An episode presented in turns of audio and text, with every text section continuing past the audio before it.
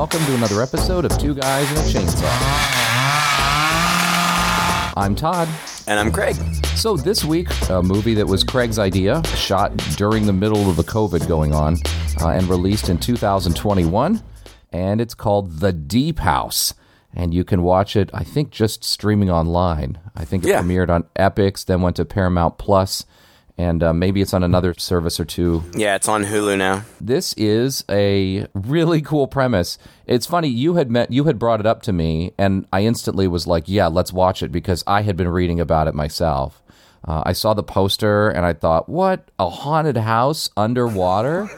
that is too good to be true." And, and at first I thought, "Oh, this is just some dumb low budget movie that was probably shot really cheaply." And it is a low budget movie, but it was shot quite seriously with a lot of care. And uh, actually, when you read about the behind the scenes stuff, that when I was watching this too, I was also thinking, "All right, how much of this is cheat? You know, did they really shoot all of this underwater?" Right. Yes, they did. What an accomplishment. And as much as Craig and I both love underwater photography in general, mm-hmm. it's just like a dream come true for us. A classic haunted house movie in almost entirely underwater, shot practically with some great uh, behind the scenes stories and all kinds of stuff. It's a French movie, and uh, the directors are Alexandre Bustillo and Julien Maury. Yeah, I don't know. I, I suppose that's how you say their names. um, yeah, they're they're horror people. They've they've um, done uh, several collaborations before this. I think they did a movie that's I haven't seen. It's called Inside. It's supposed to be pretty brutal about a woman who um, somebody else is wanting her baby. Yeah. And that seems. Int- I feel like we're going to watch some of these other ones before you know it. And then they did a movie called Among the Living, which I know the title, but I I'm not aware of it. And then apparently one that that's got some good press just before this one that was released in 2020 called Kandisha. Yeah, I I have to just say right off the bat, I was really impressed with this movie. Yeah. I really enjoyed it. Uh, it is literally a classic haunted house movie underwater, even with a lot of your iconic haunted house type stuff. You know, with ghosts and doors creaking open and Right. improbably creaking open underwater and stuff like that.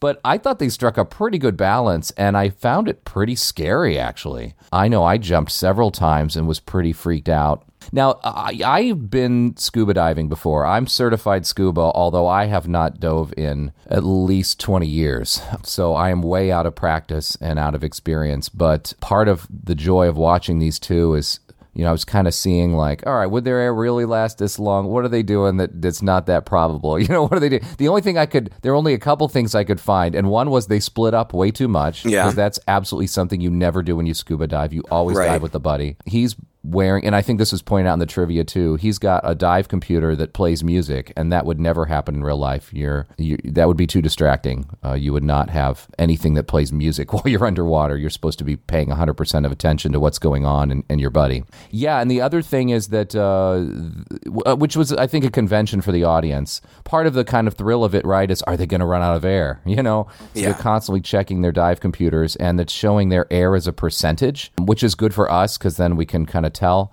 Actually, that would be done in pressure mm-hmm. for us, like psi. And that the simple reason, if you want to get really technical about it, is that the l- amount of air that you have to breathe really varies depending on how deep you are. Right. Because the deeper you are, with the more water pressure, the more compressed the air is that you breathe.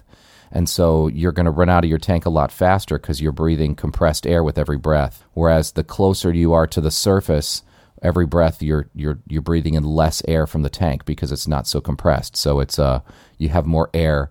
A couple fun facts there.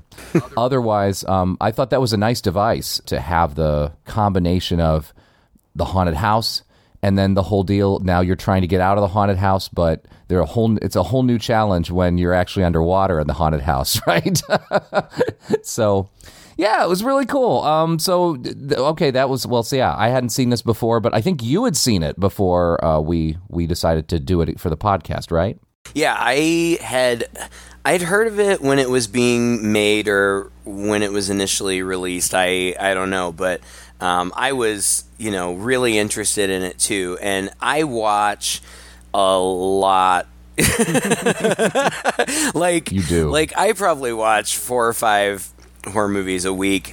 Um, it's funny because when I'm like scrolling through the streaming services and stuff, always in my mind, I'm thinking, should I watch this or should I wait and and and suggest it for the podcast? Right. But this one, this one um, popped up unexpectedly with zero fanfare streaming, and I had wanted to see it, and so I, I put it on and I, I watched it, and even as I was watching it, I was like. Damn it. We're going to have to do this for the podcast, which means I'm going to have to watch it again so I can take notes and, and really pay close attention. But, you know, I, I don't mind rewatching things. I rewatch things uh, all the time. But I did. Like, not only did I think that it would be fun to talk about, but I knew that you would be interested in it just because of the underwater concept. Hell yeah. And and like you said, it's really a very standard haunted house movie. Mm-hmm. It gave me like I was getting major shades of um, Hell House LLC, like just Yes. just really spooky stuff. Like I don't know. I mean, it's, it's creepy haunted house stuff. Um, Yeah. But then you but then you add the element of it being underwater and the imagery of that. Obviously, will will start at the beginning at, at some point, but when you actually get to the point where super clearly supernatural stuff is going on, like spoiler alert, ghosts, the the you know just ghosts underwater. You know, ghosts move in a very kind of fluid way anyway but to see them like floating in water and moving slowly through water it, it, it was striking imagery. Mm-hmm. And and i was surprised to find out that this filmed on a low budget because it doesn't f- feel like it. No. the cinematography in parts is just stunning. Yeah. there are parts where it's it's like handy cam or they've got an underwater drone which is cool. And and so sometimes it's a little grainy or the water's murky or something but sometimes when they have really clear shots it, i mean it's just it's beautiful to look at. I mean there are many points but there's one image in particular where when they approach this underwater house which we'll explain. But but there's there's a family mausoleum outside of it and the the guy there there are really principally only two people in this movie. There are a few other characters early on but once they get underwater which happens very quickly there are really this, just these two main characters. But the guy floats up above this mausoleum and it's shooting him from the front and he he's goofing around. He's mimicking the crucifixion. And floating up in front of this mausoleum being backlit by the sun from the surface underwater Oh, oh man it just Beautiful. looked so cool it was just striking. It's not a found footage movie per se, but it's shot in a found footage style because the only three cameras once we're underwater that we get, the three points of view are like you said, the GoPros on each of the two divers, and then this third drone thing that they have that he can control that's down there. I was reading an interview with the directors, and they said that turned out to be pretty key because with a lot of found footage type movies where you've got the actor holding the camera and moving it around, it can be disorienting. And then because underwater is disorienting anyway, for a lot of reasons, you know, they, they were afraid it would be a bit too much. And having that third camera there that they could get these wide shots, you know, it's mm-hmm. something a little more still, turned out to be key. And I think it's very effective in this movie. If it were all just straight through the the GoPros of these two and we didn't get that wide those wide drone shots, it would not have nearly been as good as it was, I think. It would have felt cheaper, Yeah. to be honest. Yeah. Yeah, and it, it doesn't. It doesn't feel cheap at all. I, I actually would have expected that it would have been rather costly to. I mean, I just can't imagine. I mean, I, I, frankly, I'm glad to hear that you found behind the scenes stuff because I couldn't find very much. I found reviews, and there's there's not very much uh, on IMDb. But you know, filming a movie, there are so many people behind the scenes. There's you know an enormous crew of people, and again, I don't really know how it worked, but Mm. to do most of this underwater, I don't know. Was the director down there with them? you know, what was there some sort of crew down there with them? I have answers There, for there must have been. Well, please enlighten me because I'm absolutely fascinated. Yeah, so um, they managed to find. Okay, so first of all, their concept was very basic. Was like, hey, underwater and haunted house, and they called up their producer that they work with, and he said he was sold on it in like five seconds. Like, let's do this, and they ended up raising um, ultimately about five million to do it, which is still a pretty low budget for a movie like this but they needed a, a, a DP who could do this effectively underwater, and they found the DP. I guess he's one of the better, uh, one of the best underwater DPs around, uh, Jacques Ballard, uh, who did the Beyonce video "Running," which is all underwater. It's like people running underwater. I, went and saw it. It's actually pretty stunning video. So they found him, and then they built these sets. Uh, of course, the rooms don't have roofs on them. That way, they could get in and out of them quickly, and also for safety. You know, nobody's going to be Sure. trapped under anything. But they got the largest tank in Europe, uh, which is in Belgium, and they built all of these rooms, this this set, and put it on this it's kind of like on this grate, so that they could that would lower the set into the water at like a meter an hour. So that you know as, as they built the set and everything and they started lowering it things didn't start floating away or the set didn't just you know kind of explode on them. And then uh, they they was it was basically six meters underwater. So not too deep really. But they had people who like their crew were all professional divers and they could be underwater for like six seven eight hours a day Wow. without coming up and so, you know, they had lots of security. They said that was the biggest part of it all was the security aspect and the safety aspect. That was number one, right? Was just making sure that they had spare tanks, like emergency tanks, like hidden under beds and places. People down there who, if there was an issue, they could come right in with spare oxygen or whatever. And they were just hidden around different places in the sets. And then they were always up above the water with you know all the camera footage in front of them the screens and things. And then they had they could communicate you know through microphones and headsets with the divers and the actors. And they said it was really different from the way they're used to shooting which is they're very hands on they could get in there. They're like oh let's move this here. Let's do that whereas this time they were like they would have to communicate with a guy hey on the mantelpiece we need to move you know those those three vases to the left a little bit. No no no that's too far. All right now now you know a little more to the right. Okay got it. And just everything that they needed to be done had to be communicated through here. The actors themselves they were communicating with and so they had to act while they were also following instructions from them because remember they're controlling the cameras as well mm-hmm. so they're like, all right, so you're going to go into the room. Now turn, you look around. I want you to turn your camera left, tip the axis up just a little bit to the left. There you go. Okay. Now swing back around and look over there. Mm-hmm. So those those actors, they I don't think they were professional divers or anything before this. They certainly weren't. Um, but uh, they said that wasn't as important. Right. Yeah, and they just did it all here in, in this most of it there in that tank. And then I think they did some shooting in a bigger lake, like some of the uh, more exterior ones, with the fish and the coral and the things like that. But the rest of it was in this tank, six meters underwater. And the ghosts, that they said that was the most challenging part was finding people to play the ghosts because they're not going to have scuba gear on. Right. And so they found three free divers. They said they were super lucky to find these three people two more elderly folks and uh, one younger 19 year old girl. They literally free dove. So they would go down there, they would do their scenes, and then come up for oxygen, and then come back down and do it again. And that was pretty incredible.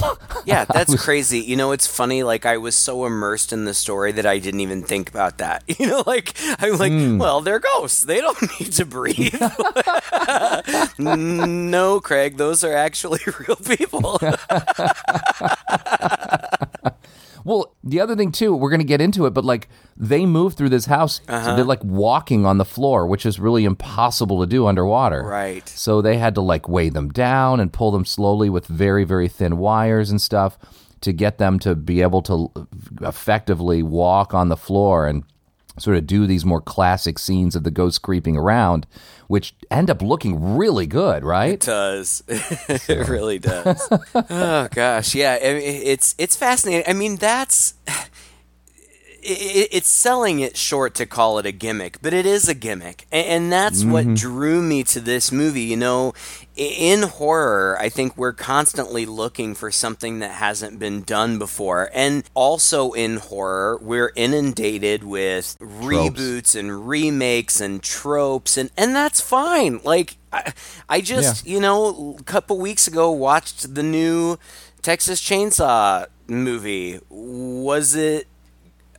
like, was there anything really particularly new or interesting about it? No. Did I still think it was a lot of fun? Yeah. like, mm, yeah. so like I'll I'll take it whatever. But when I see something like this which is something that I haven't seen before and I have never seen an underwater haunted house movie before. Yeah. It's just fun. It's it's just fun to see uh, some some new stuff. I mean, and beyond that, as I've said repeatedly at this point, it is a pretty typical haunted house movie, but it's underwater, so it's different. Yeah, I, I think uh, this is funny. N- not to get too meta, um, but I think that part of the reason that I was drawn to this was because these people are vloggers. They are um, like YouTube vloggers. Mm-hmm. Th- their names are Tina and Ben. They're a young couple. They're romantically involved. They're not married, but their shtick, and and you know, this is a very common thing. I think is they go around to like abandoned presumably or supposedly haunted places and they tour them and they they video it and they post it online ben is super concerned about how many views they get and how many likes and comments they get and stuff. Obviously, this is, you know, a, a, small facet of each of our lives, but it's something that you and I think about. You know, we yeah. think about content, we think about what people are going to be interested in and what people want to see, and we want to reach as many people as possible. So I, I, I kind of related on that level. Like, I get it. And, and when um, they were down there and things started to get a little bit spooky.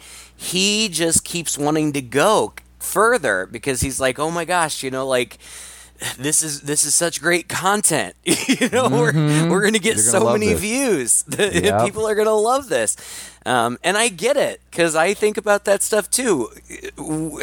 We we're here to entertain and, and we like it when we get good feedback. So I totally get the the drive to do that. Yeah. I'm certainly not devoted enough to this podcast to put myself in any kind of peril.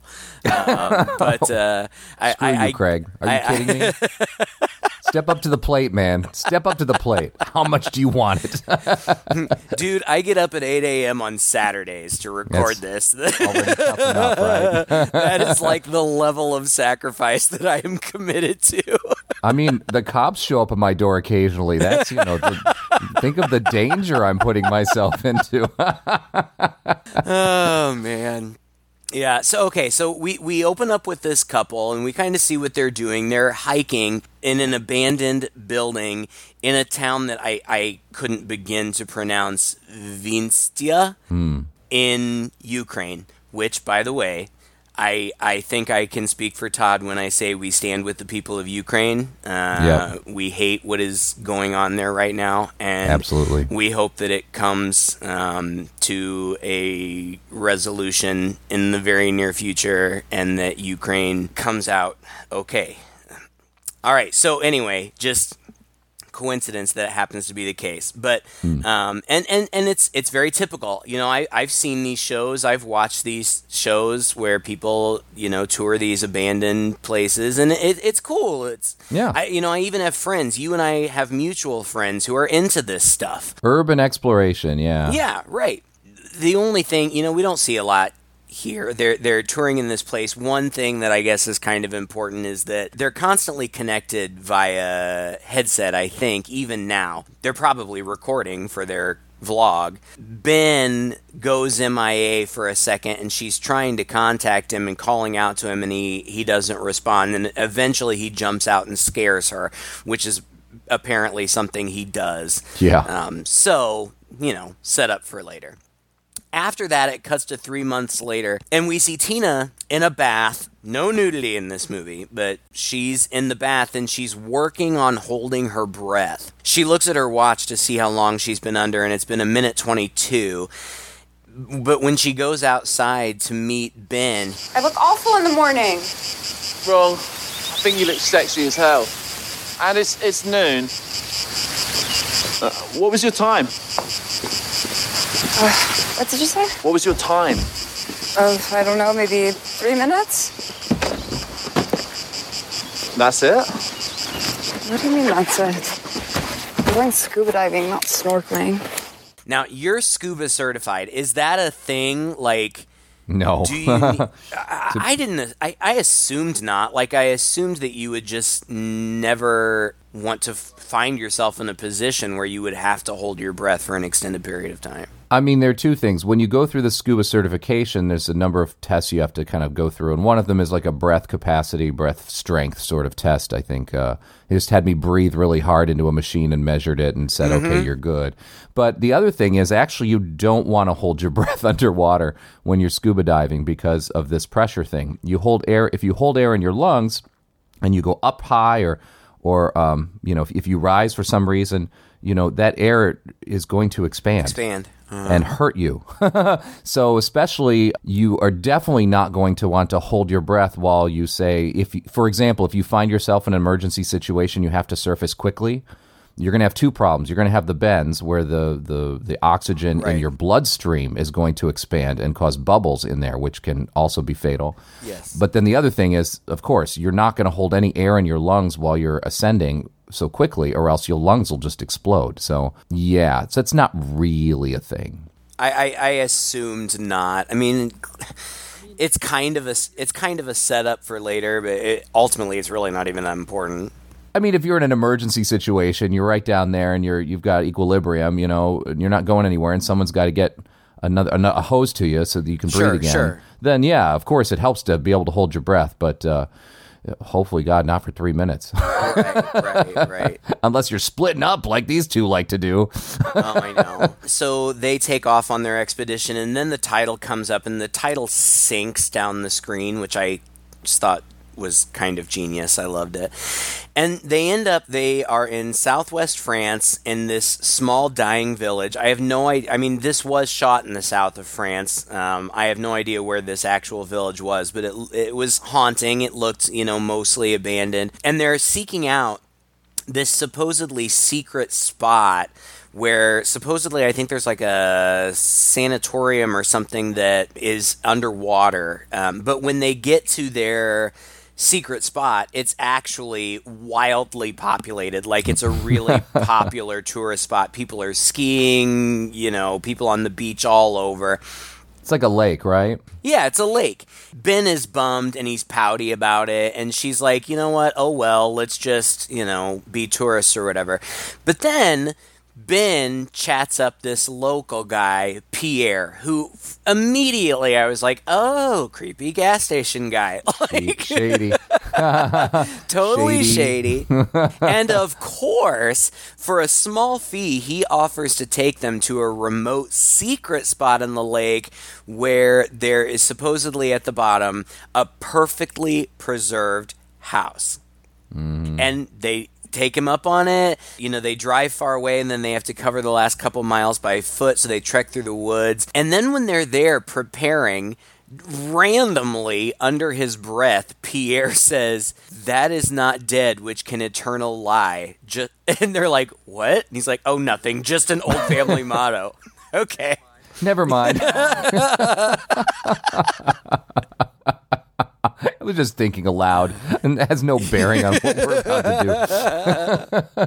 well, you know, I was just thinking about this. Maybe people would wonder why there would be houses and sanatoriums underwater. This is a man-made lake. Yeah. and I mean, you know, this is something that obviously makes a lot of sense, but I wasn't thinking about it. But you and I both have lived in a town Yeah. that has a man-made lake. Uh-huh. And how do you make a lake? You basically just flood a deep part of of the land, and that's what was done in our town. Uh, they just dammed something up and let the rain fill it in, or brought water and diverted some water. And I've thought about this often because the place we were um, has like Indian, uh, like Yeah. ancient, like you know, like Native American sites, like petro. There are petroglyphs in the rocks and things, and certainly there was a home or two, or or just things that people dropped or buried that once that water filled it up, you know, decades ago, are still probably down there, Yeah. under the water and under the under under the water, you know, and so. Yeah, just flood the place Yeah. and leave everything there, and who cares? Yeah, I don't. I don't think it. it's terribly uncommon. In fact, the the lake that you are referring to in my hometown, I've heard. Now, this not may not be true, but I've heard that during the construction of the lake, they got a lot of rain unexpectedly before they were completely finished, and so some of their excavation equipment didn't make it out. Like it's still down there. oh, I have no idea if it's true or not, but creepy to think about. But yeah, this happens Yeah. with man-made lakes. You know, they just flood areas, and why bother to go to the Mm-hmm. trouble and expense of raising things if you know who cares it's just going to be under the water whatever but he tells them he's like well just below there's a perfect place to propose you can't miss it just follow the stairs down and and and they go down there and and they they they submerge and you know it's established that they can communicate through this sound system or whatever. And the first thing they find is a is a perfectly preserved car like perfectly preserved.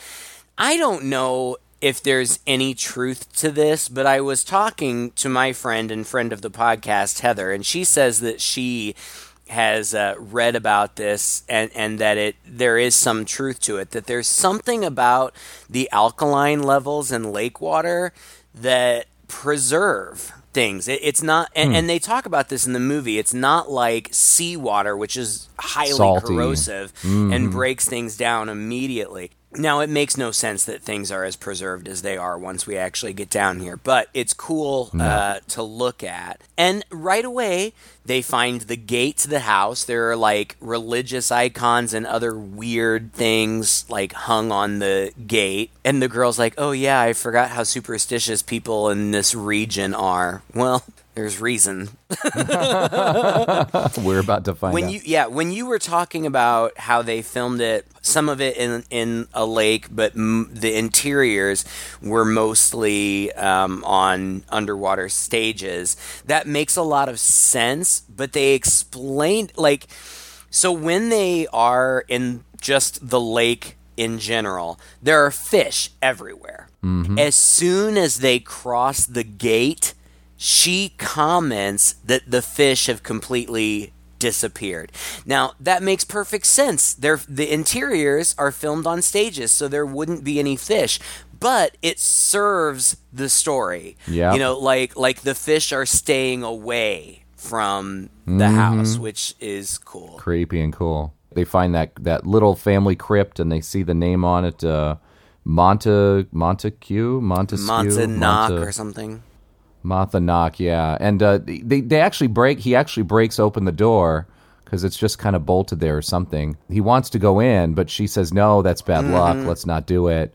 Uh, and he's like, fine, fine. So they go up to the house itself. That's an important element for later, which was a bit of a surprise. And they go up to the house and they're kind of trying to get in. And it's this beautiful. He makes a comment like, well, well It's huge. it's huge, but then later he makes a comment like, "Well, let's just go inside. It's probably not going to take us long. The house isn't very big." And I, I know. like, Are you kidding me? what? This thing is is a monster, like several stories tall mansion. You know, the Mm-hmm. it, just very gothic looking. It's just great, like chateau type thing, and it's overgrown with vines and stuff. And and but you're right, there are no fish, and they try the door and.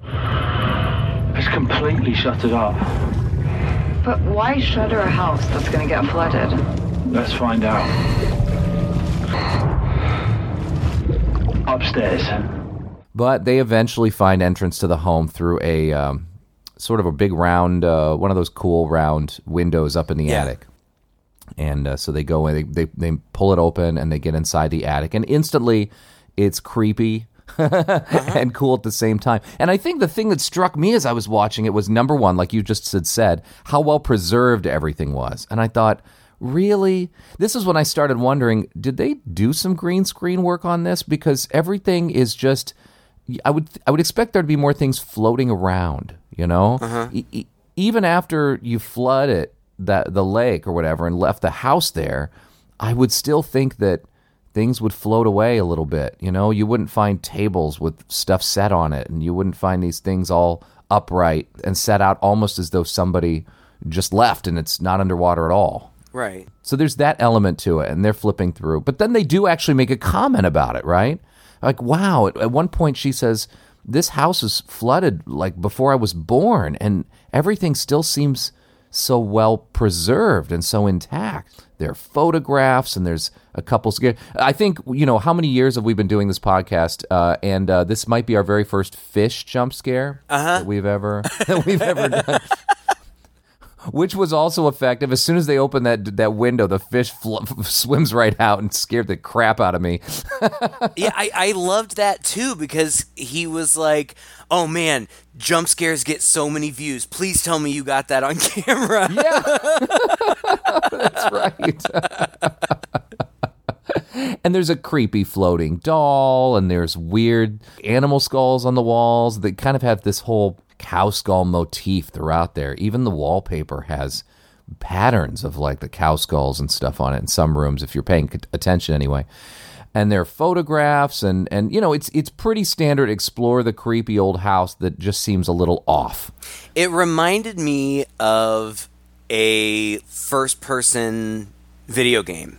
Like, Yeah, like they come in Resident the- Evil. Yeah, like they come in through the attic and then they have to just make their way down. Th- so, you know, it's just like a video game. Like you come Mm-hmm. in one room and you explore that room and then you move into the like it's just a sequence of rooms and Yeah. they're they're all creepy like you said. I mean, there are skulls, like bull skulls with horns on every wall. Yeah. Like like you said, creepy dolls all kind. But they get into like one bedroom that's it appears to be a nursery but there's a doll with like weird pagan symbols on its forehead and there's a whole wall Are those what I think they are? Yeah. Missing people posters. It's all kids. What kind of freaks collect those?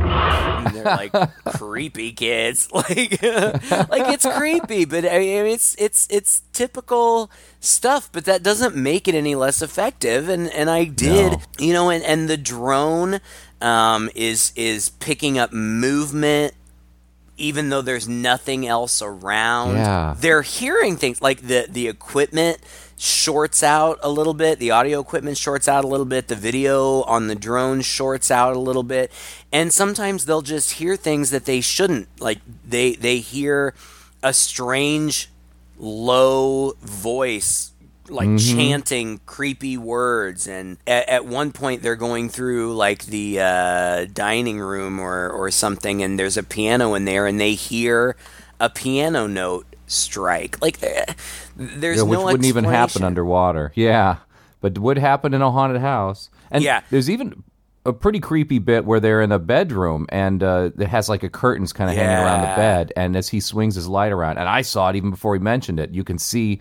that there's a figure, like a, a silhouette in there of a person sitting up in the bed. And I thought, okay, that's going to be like another doll or something. And then something happens with the light, and, and the light flickers, and then he goes over and he opens it, and there's nothing inside.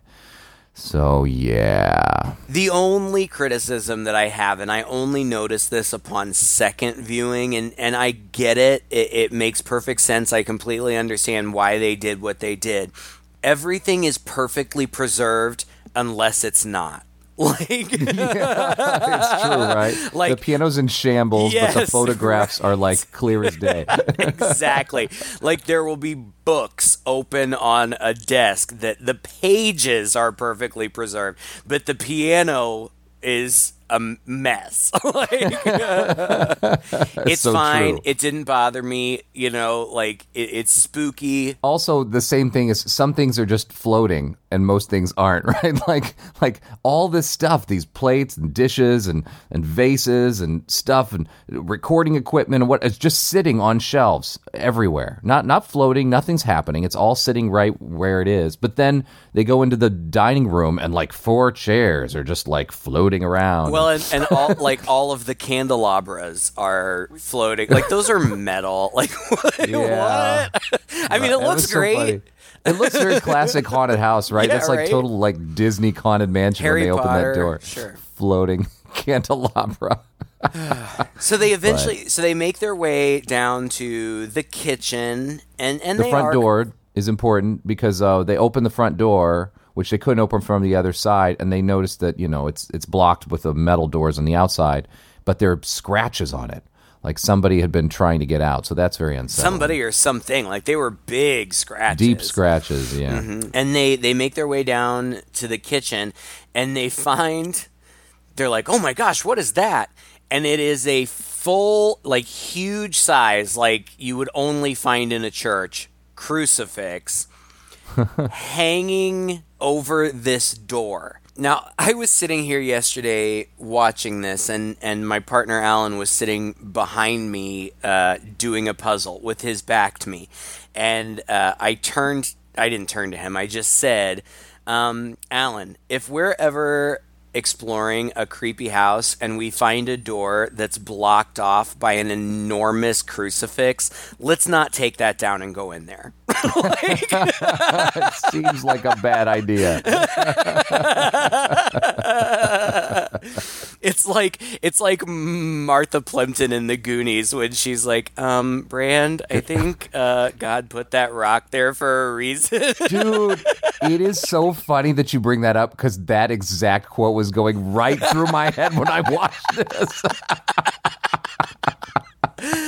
oh gosh. Oh, but but but they do. They take it down and throw it on the floor. I guess they must not be religious folk. Um, and they go the in, and it, it's the cellar, and like immediately in the cellar, there are two corpses chained.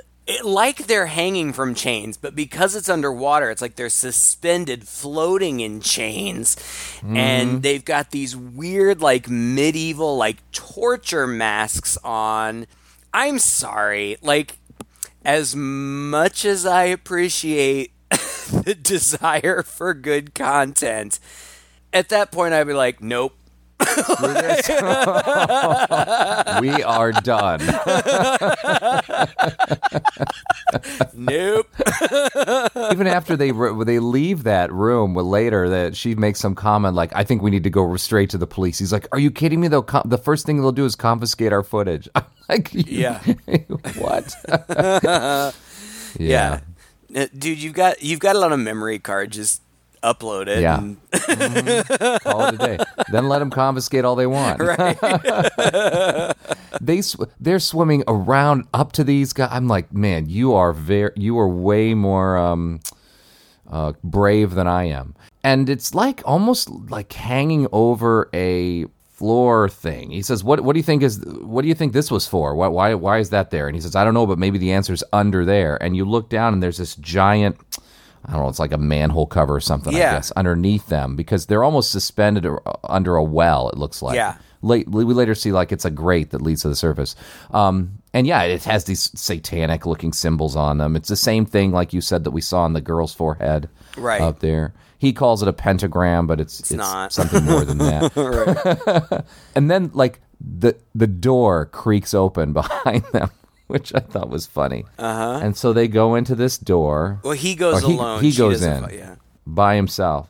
And inside there is even more disturbing. It's just it's more camera equipment. They were finding like film strips around there, um, and they're like, I wonder what they were filming. There was more camera equipment, more film, and then jars of organs. There's a severed hand and little bits and pieces of things. Super disturbing. And she's like, "What's in there? What's in there?" And he's like, "Um, nothing. Uh, just just some more camera equipment. It's fine." And when he comes back out, is it at this moment?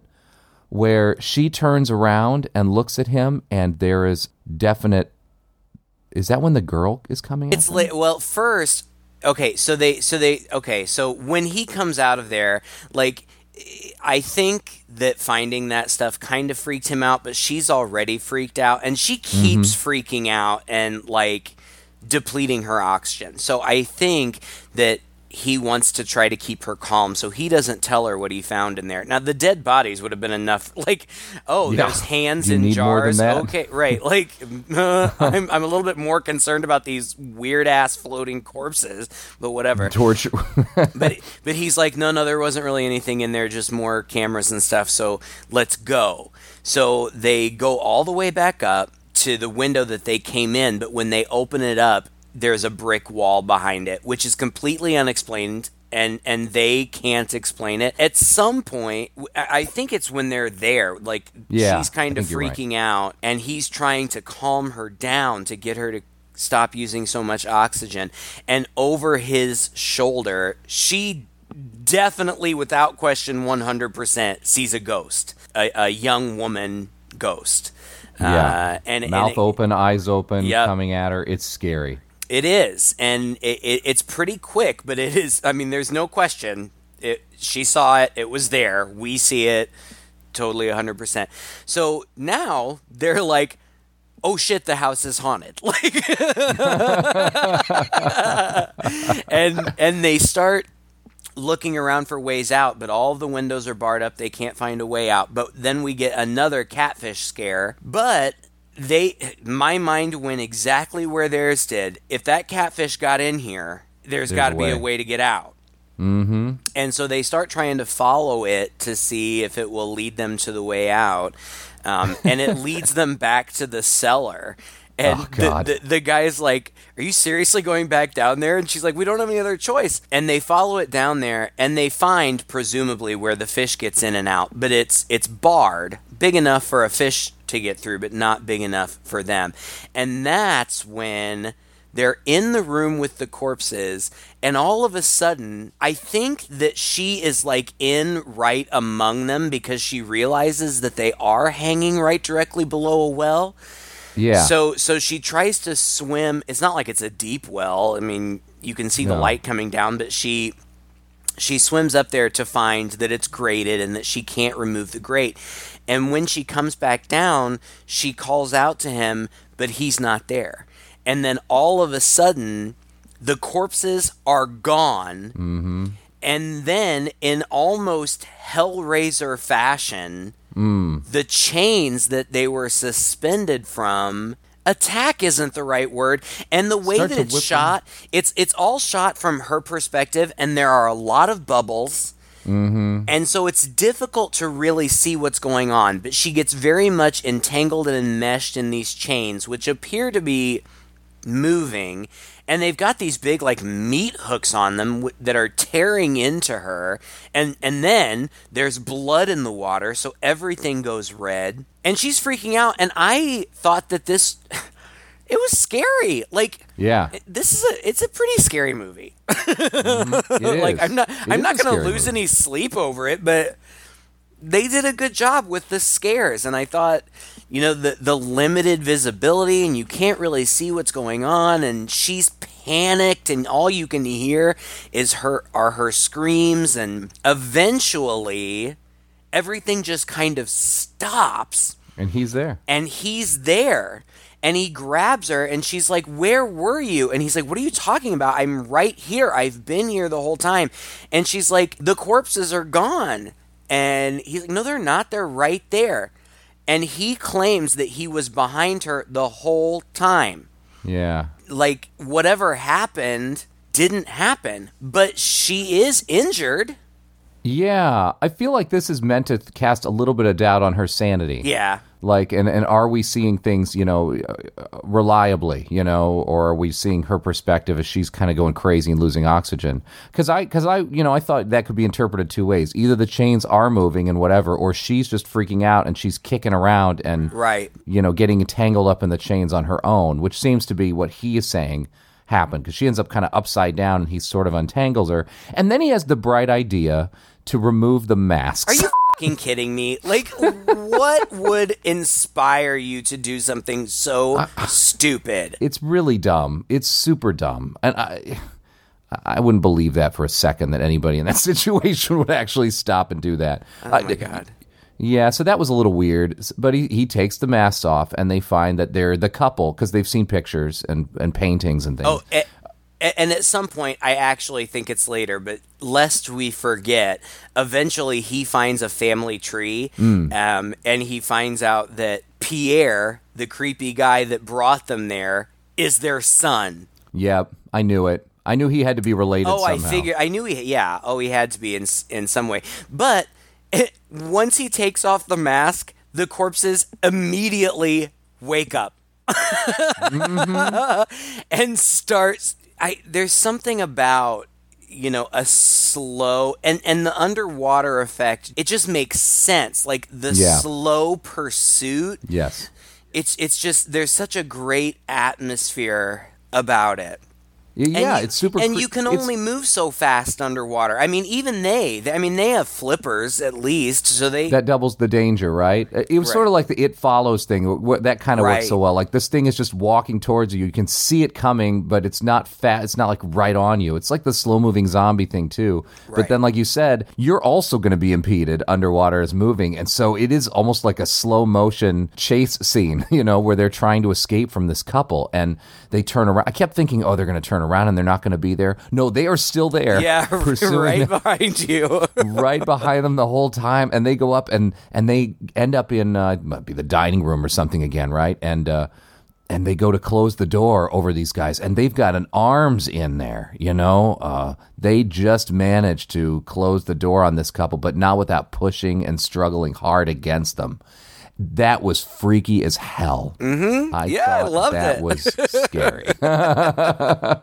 they impulsively realize that they can escape through the chimney. And so they start to go up the chimney, but then the chimney collapses and it ends up stranding them in, in separate rooms. Yeah. And uh, she's downstairs, he's upstairs. I don't really know what's going on with the submersible, the drone. I don't really know what's going on with the drone at this point. It kind of seems keeps, like. I feel like the drone itself is almost getting a little haunted or possessed. Yeah. Because it flicks on a red light every now and then, and I, I'm not sure why. You know, he can kind of see it and control it from his wrist, but it's sometimes it's not working, and so it's not that effective. I thought actually the drone there was was another creepy element from the beginning. Is just having this sort of mindless robot following Yeah. you along in there, and it does sort of like it's sort of programmed to follow them. I think, Right. unless he directs it somewhere, which he does on occasion to give them more light or to look around right. the corner. And so, yeah, I just thought that whole element of having the drone there was also kind of creepy, you know, like this sort of silent sentry companion that's that's dead, you know, Yeah. and it seems to almost turn on them at points where it kind of doesn't work, or it's flashing this red light, or it's kind of pursuing them, but with a red light, but it's not helping at all. There's a spooky moment where the man ghost is kind of pursuing her downstairs, and upstairs, a woman ghost comes into the room that he's in, and he hides under the bed after she's clearly already seen him. I don't know what It's so that. I don't know it's what that was all about. It's so classic horror movie. At, at that point, it got a little silly, right? I mean, I liked it. I liked that they were really going for this in in such a direct and you know bold way. But you're right, having him hide under the bed while she came in. But it was it was an interesting effect, and this is one of the things that you know, like they said, that they said was really difficult to film. Was she's literally walking through Yes. the room, like her feet are on the floor. She walks up to the edge of the bed, kind of turns to face the bed while he's looking from underneath it. It's very effective and very creepy, just as it would be if it wasn't underwater. Right. So- And she eventually, I don't know, gets away and uh, she ends up finding him in the bedroom, but he's just kind of floating, suspended there. And when she talks to him, he talks to her, but it's affected and it's clearly not him. Yeah. She doesn't jump to that conclusion, but as viewers, we realize it's not him. He's possessed or something. Mm-hmm. And and she's trying to convince him to get out and he's saying all of these very cryptic things saying and- like uh, it's okay you know we're gonna be fine and you know we, we belong here and all this stuff and follow me i know the way Yeah, and there's there's a part where there's a snake in her suit and it crawls up into her helmet and she again again Alan is behind me and and he's like open your mouth. Let it come into your mouth. Swallow it. And Alan behind me is like I saw a movie like that once. And it wasn't underwater was it? Eventually he's like i know the way out. And she's like oh thank god. So he leads her to the cellar again, Again. and and they find another hidden door behind a cabinet or something and he leads her into what it appears to be like a screening room Mm-hmm. meanwhile the lights have been coming on for a while now yeah like underwater now under the underwater and in this screening room, he's talking to her. I can't remember what he's saying, but he's uh, explaining, and and then uh, the the film reel starts rolling, and he basically narrates the back history that Yes. the, the, this family, the parents and a sister, who was the young woman, female ghost that we saw, and Pierre had been kidnapping local children to do satanic sacrifices.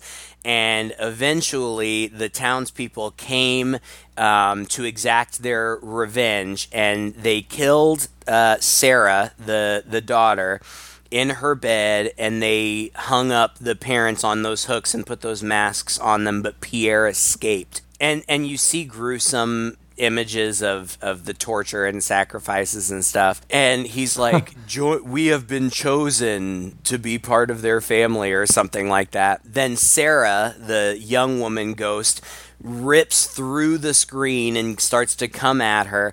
Somehow she gets away swims through the screen the ghost and Ben both in pursuit. He Ben eventually catches her and is trying to keep her down there. Meanwhile, we're also seeing that she has virtually no oxygen left. Mm-hmm. Because Ben is holding on to her and trying to keep her down there, I think she takes her knife and stabs him in the shoulder in the shoulder, which I guess breaks the spell, Mm-hmm. and he's himself again, and he has no idea where they are or what's going on. But where they are is like some kind of chamber. It's like another. It's almost like a cave type chamber, and they there are candles and they're lit. Yeah, Underwater. I read that it was like some kind of like satanic. yeah, I don't know something, whatever. there's like a yeah sacrificial stuff on the floor. It's a big Yeah. upside down cross and everything. I, I have to admit, at this point, it, I I I was a little disappointed in the direction that it took. Just thematically, I thought oh, this is so corny. You know, it's just a little campy. It's pretty typical for a haunted house movie, Sure. really. But but the whole like he's now possessed. Come join us. I'm going to narrate the entire backstory Yeah. of, of how this is going to go, and it ends up being you know the satanic rituals, and you're going to be the next one, and all that. Ah, I don't know. I was a little disappointed in that, but yeah, it's okay. Didn't bother me. Didn't bother me a little bit. So his, the spell is broken, and she's like, "Come on, let's get out of here." She sees light, like she thinks there's a way they can get out. Well, then Ghost Sarah grabs him from behind and stabs him in the heart. And and the ghosts kind of converge on him and she's just kind of floating there watching until the older male ghost turns and looks at her and she's like oh shit i guess i better get out of here. So she turns and starts to swim away but they get a hold of her at which point she gets the notification that she is out of oxygen. So to escape them she takes off her tank and equipment which they're clinging to and she swims away and swims up and she does get away and they are looking at her longingly i guess but she swims up through this shaft she has to break through all of these like vines and things to get out but she gets out and Through at this the crypt. Yes. Oh, that's right. thanks to the fact that they broke the door open. hmm That's right. And Yep. at this point, I felt like I know what's going to happen.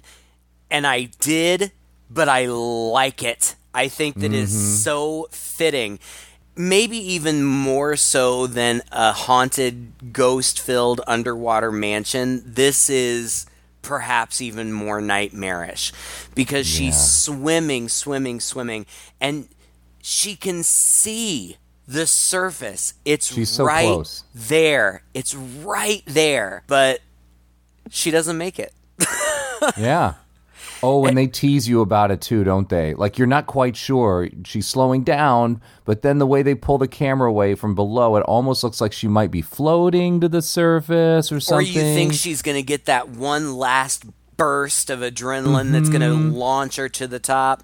And then they show the surface of the lake for like the last shot of the movie is the surface of the lake, the stillness of it, and you're just, "Wha- oh, is she gonna break? Is she gonna come through? Nope, fades away, credits. And I was like, all right, that makes perfect sense. It's frustrating and annoying that she didn't make it away, but what's gonna happen? What's what's worse? You know, she suddenly bursts through the top and like, oh, the nightmare is over. Then what? You know, that would be silly. honestly, the nihilistic ending is more fitting and more satisfying. Honestly, I think than I don't know. Then what? Like Pierre's on the on the.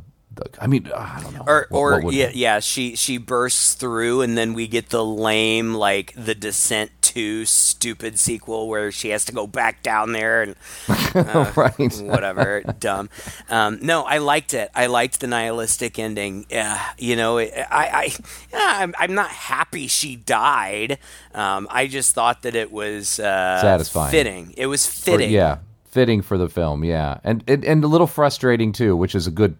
Which is a good thing. and then did you stick around for the post-credits scene I did indeed. yeah it just shows pierre has uh, lured a couple of other divers young women divers um, to the spot there was something about tina had a peace sign on her scuba gear Yeah. um, and pierre said something about it and Mm-hmm. it turns out that like the peace sign was appropriated by the hippies and really it was about like uh, it was supposed to represent like a broken cross like the Yeah, that's end right. of Christianity or something. And he said something about it being a good omen. And then these two girls who are going down, they they prominently show that one of them has a peace sign tattoo on her neck. Oh, I didn't quite catch that, but you're right.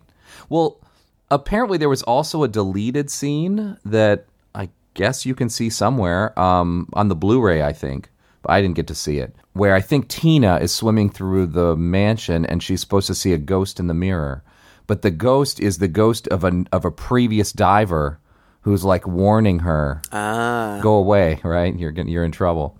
But uh, that that didn't actually end up in the movie. Yeah. yeah, overall, I, I really enjoyed it, especially the first time. Now, watching uh, on a second watching, I, I didn't enjoy it as much, but Yeah. i- it's good. Like, I don't think it's any kind of masterpiece, but it is creative, and it's something that I've never seen before, and it's short. yeah. The characters, you know, like they did fine. Like I wasn't particularly invested in them or care about them too much, but I was fine with following them around. And of course, they made some stupid decisions, but people in horror movies always do. Um, as far as it being a, a haunted house movie, it, you know, it, it hit the right notes, and I did find it to be very spooky and scary uh, at parts. I would recommend it. I think it's definitely worth watching. It. I, I don't. I doubt I'll ever watch it again, but I give it a thumbs up. I. I I think it's good, and I think it's worth your time. Yeah, I 100% agree with you with everything you said. I found it scary, and it's been a while since I've been scared Yeah. at a at a horror movie. So there were a few parts that were genuinely frightening, and and uh, and for that, great. Like you said, the rewatchability is sort of like any of these haunted house movies, really, right? I mean, they really rely a lot on the slow build and the atmosphere Right. and the mystery of what's going on that unfolds. So once you've been through that, um, it's not as effective the second time around. But and then, my God, like the technical achievement Yeah. of shooting this entirely practically uh, underwater in 35 days in, in these conditions. Very so cool. So Yeah, hats off to the directors. A couple of creative guys, and it sort of makes me want to check out some of their earlier movies. Well, thank you again for listening to this episode. If you enjoyed it, please share it with a friend. You can find us uh, online if you just search for Two Guys and a Chainsaw podcast. Also, you know we have a Patreon drive going on right now. Please uh, check out our website and follow um, the link there to get to our Patreon page. Uh, we would be very grateful if you do become a member. You have access to our unfiltered, unedited podcast as we record them, uh, with all the little bits and things we cut out and some of the stuff that happens before and after we chat on the phone. And also, we occasionally release uh, short little episodes, mini-sodes for you um, that we're going to be doing on various topics that will only be available to our Patreon subscribers. So, uh, quick plug on that. Please check us out on Patreon and uh, consider uh, tossing a few bucks our way if you enjoy the show. Until next time, I'm Todd And I'm Craig. with Two Guys and a Chainsaw.